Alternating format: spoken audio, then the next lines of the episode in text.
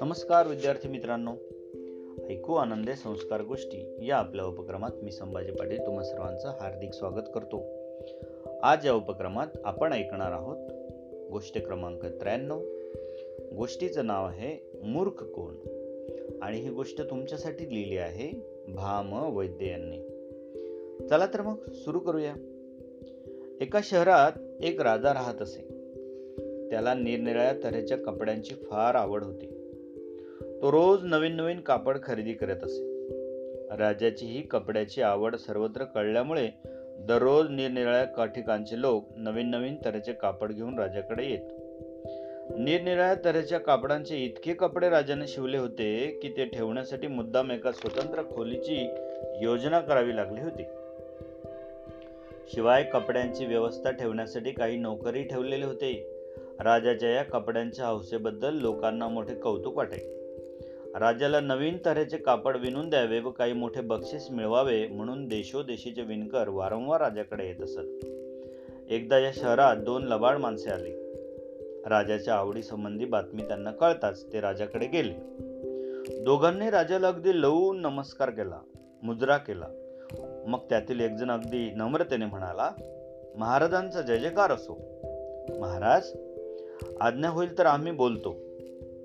त्याचे ते गोड बोलणे ऐकून राजा फार खुश झाला व त्यांना म्हणाला बोला काय म्हणणे आहे तुमचे?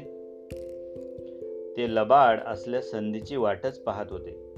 राजाची आज्ञा होताच पुन्हा एकदा राजाला नम्रतापूर्वक नमस्कार करून त्यातील एकजण बोलू लागला महाराज आम्ही दोघे कोष्टी आहोत. आम्हाला उत्तम प्रकारचे कापड विणता येते. त्या कापडात उत्तम असे नक्षीकाम तर होईलच पण शिवाय त्यात असा एक चमत्कारिक गुण तुम्हाला दिसेल की जी माणसे मूर्ख अगर आपल्या अधिकाराला नालायक असतील त्यांना ते कापड दिसणार नाही. त्यायोगे कोणता प्रधान आपल्या अधिकाराला लायक आहे ते आपणास सहज कळेल. आपण हुकूम देत असाल तर आम्ही कापड विणण्यास सुरुवात करतो. पण तसे असेल तर दयावंत सरकारांनी आरंभिक खर्चासाठी आम्हास काही रक्कम दिली पाहिजे. त्यांचे ते बोलणे राजास खरे वाटले व त्याने या दोघांना मोठी रक्कम आगाऊ देण्याबद्दल फरमाविले. रक्कम हाती येताच त्या दोघा लबाडांनी एक जागा भाड्याने घेतली व तेथे एक मागही बसवला. मग आपण महाराजांसाठी कापड विणीत आहोत असे त्यांनी लोकांना सांगण्यास सुरुवात केली. कापड पाहण्यासाठी कित्येक लोक येत असत. कोणालाही त्या मागावर कापड अगर सूत दिसत नसे परंतु हे दोघे मात्र कापड विणण्याचा आव आणून आपण कामात अगदी गर्क आहोत असे दाखवित. मागावर कोणालाच कापड दिसत नव्हते पण कापड दिसत नाही असे म्हटले तर आपण मूर्ख व नालायक ठरू असे प्रत्येकाला वाटत असल्याने जो तो न दिसणाऱ्या कापडाची उगीच वाखाणणी करेल पंधरा दिवसांनी या दोघांनी कापड पहावयास येण्याबद्दल राजे साहेबांना आग्रह सुरू केला. राजाच्या मनात कापड पहावयास जावायचे होते. परंतु न जाणो आपणास ते कापड दिसले नाही तर आपण मूर्ख व राज्यपदास नालायक ठरू अशी त्याला धास्ती वाटत होती. म्हणून प्रथम त्याने आपल्या मुख्य प्रधानाला कापड पाहण्यासाठी पाठवले. हुकुमाप्रमाणे प्रधान त्या लबाड लोकांकडे गेला पण त्याला तेथे कापड कुठेच दिसेना. प्रधान येताच त्या धूर्त लबाडांनी त्याचे मोठे स्वागत केले. व रिकाम्या मागाकडे बोट दाखवीत म्हटले कसे आहे कापड?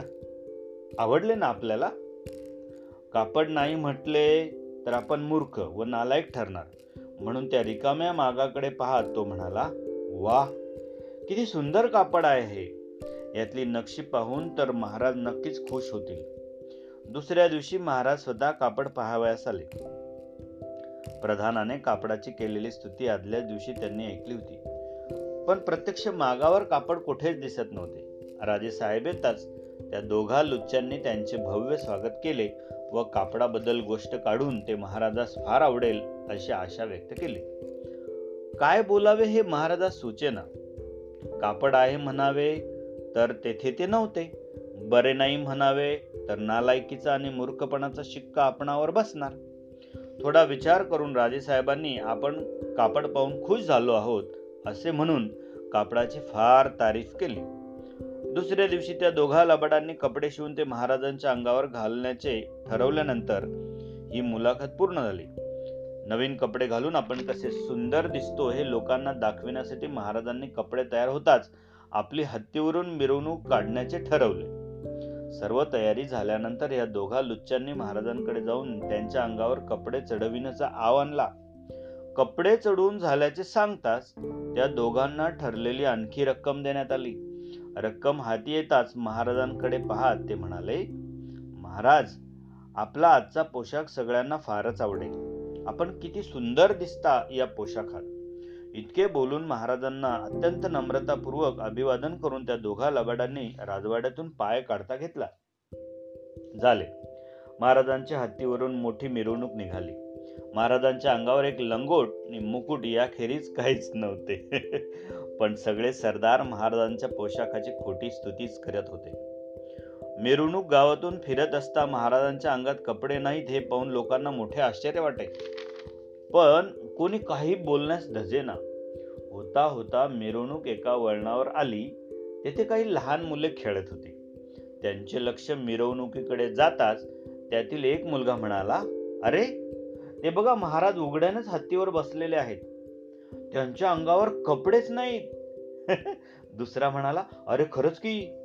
महाराजांनी ते ऐकले. त्यांनी आपल्या शरीराकडे पाहिले. मुलांचे म्हणणे त्यांना पटले. मिरवणूक थांबली. त्या मुलांना महाराजांकडे आणले. त्यातील एका लहान मुलाच्या पाठीवर प्रेमळपणे हात फिरवीत महाराज म्हणाले बाळ कसे दिसतात माझे नवे कपडे तुला? तो मुलगा खुदकन हसून म्हणाला महाराज तुमच्या अंगात कपडे आहेतच कुठे? सगळ्या लोकांनी महाराजांच्या अंगावर कपडे नसल्याचे सांगताच त्या लबाड कोष्ट्यांचा शोध सुरू झाला. पण ते केव्हाच पसार झाले होते. बालमित्रांनो लहान मुलंच खरं बोलतात.